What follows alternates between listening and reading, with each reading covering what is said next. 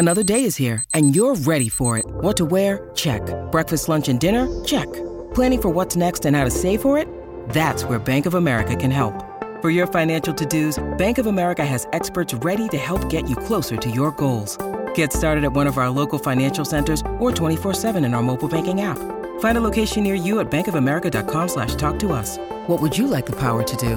Mobile banking requires downloading the app and is only available for select devices. Message and data rates may apply. Bank of America and a member FDIC.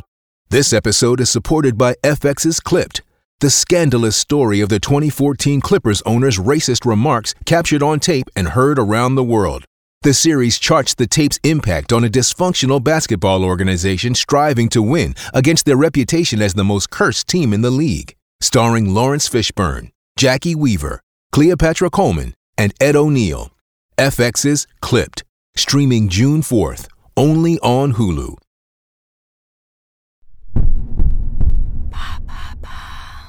Pourquoi Elvis Presley est-il surnommé le King? Merci d'avoir posé la question. À l'occasion de la sortie au cinéma le 22 juin 2022 de Elvis de Baz Luhrmann, nous avons voulu vous en dire un peu plus sur ce chanteur incontournable entre les années 50 et la fin des années 70. Car Elvis Presley est connu pour le nombre incalculable de succès qu'il a connu durant cette période. Et aujourd'hui encore, 45 ans après sa mort, il reste une référence de la culture populaire. Pourquoi la musique d'Elvis a-t-elle autant marqué? Bien qu'il ne soit pas l'inventeur du rock'n'roll, Elvis Presley en est incontestablement une figure de proue. Sa musique a été le point de départ de beaucoup de styles musicaux. Son succès est évident, lui qui a classé 25 de ses chansons au rang de numéro 1 du hit parade américain sur une période allant de 1956 à 1965. Il fait vivre à la musique une révolution profonde et les rythmes qu'il propose sont aussi improbables que sa personnalité. Ses interprétations séduisent le public, son chant est chargé d'émotions puissants, son timbre est net et généreux, selon l'avis de nombreux journalistes de l'époque. À tel point que dans le monde, on trouve de nombreux chanteurs à succès dont la référence première est le King. En France, où Michel Polnareff par exemple a avoué que tout avait commencé pour lui en écoutant Don't Be Cruel. Ou encore Martin Gore de Dépêche Mode qui a vu chez Elvis une grande source d'inspiration. Pourquoi personne n'a oublié Elvis aujourd'hui? En dehors d'être un chanteur accompli, Elvis Presley est une star au cinéma, où il tourne à un rythme effréné. Il est ainsi un des premiers artistes à multiplier les succès sur deux arts très différents. Mais au-delà de la réussite, la personnalité du chanteur ainsi que sa manière de travailler est sujet à polémique.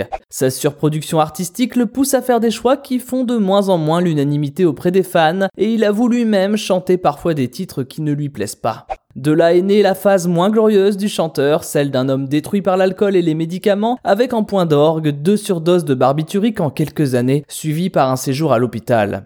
Après cela, il fera plusieurs apparitions remarquées sur scène où on le voit parfois très faible et d'autres fois en pleine possession de ses moyens, réalisant de superbes prestations. Toujours entre deux avions, il dépasse cependant ses limites. C'est ainsi que le 16 août 1977, il est retrouvé par Ginger Alden, sa compagne, étendu sur le sol, mort d'une crise cardiaque. Plus de 80 000 personnes, l'équivalent du Stade de France, assistent à son enterrement. Nous pouvons ajouter que, comme toute légende qui se respecte, un certain nombre de théories sont apparues autour de la mort du King. Certains groupes de fans ont même mis en doute la cause de son décès, quand d'autres pensent qu'il est toujours vivant. Comment cette star perdure dans le temps? Après sa mort, Elvis Presley a réussi à accroître encore un peu plus sa notoriété. La mort l'ayant fait passer au rang de légende, l'estime de l'Amérique et même du monde entier a augmenté au fil des ans. Pour preuve, le titre Always on My Mind, véritable échec lors de sa sortie en 1973, est soudainement remonté dans le cœur des amateurs de musique des années 80. Un autre signe qui prouve que l'influence du King résiste au temps est le succès de ses reprises. Un très grand nombre de celles qu'il a produites sont encore aujourd'hui plus connues que les originales. C'est le cas par exemple de Johnny B. Good, pourtant composé par le très célèbre Chuck Berry, ou encore de Tutti Frutti, titre de Little Richard de 1954.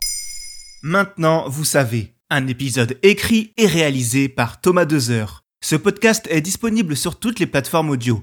Et pour l'écouter sans publicité, rendez-vous sur la chaîne Bababam Plus d'Apple Podcast.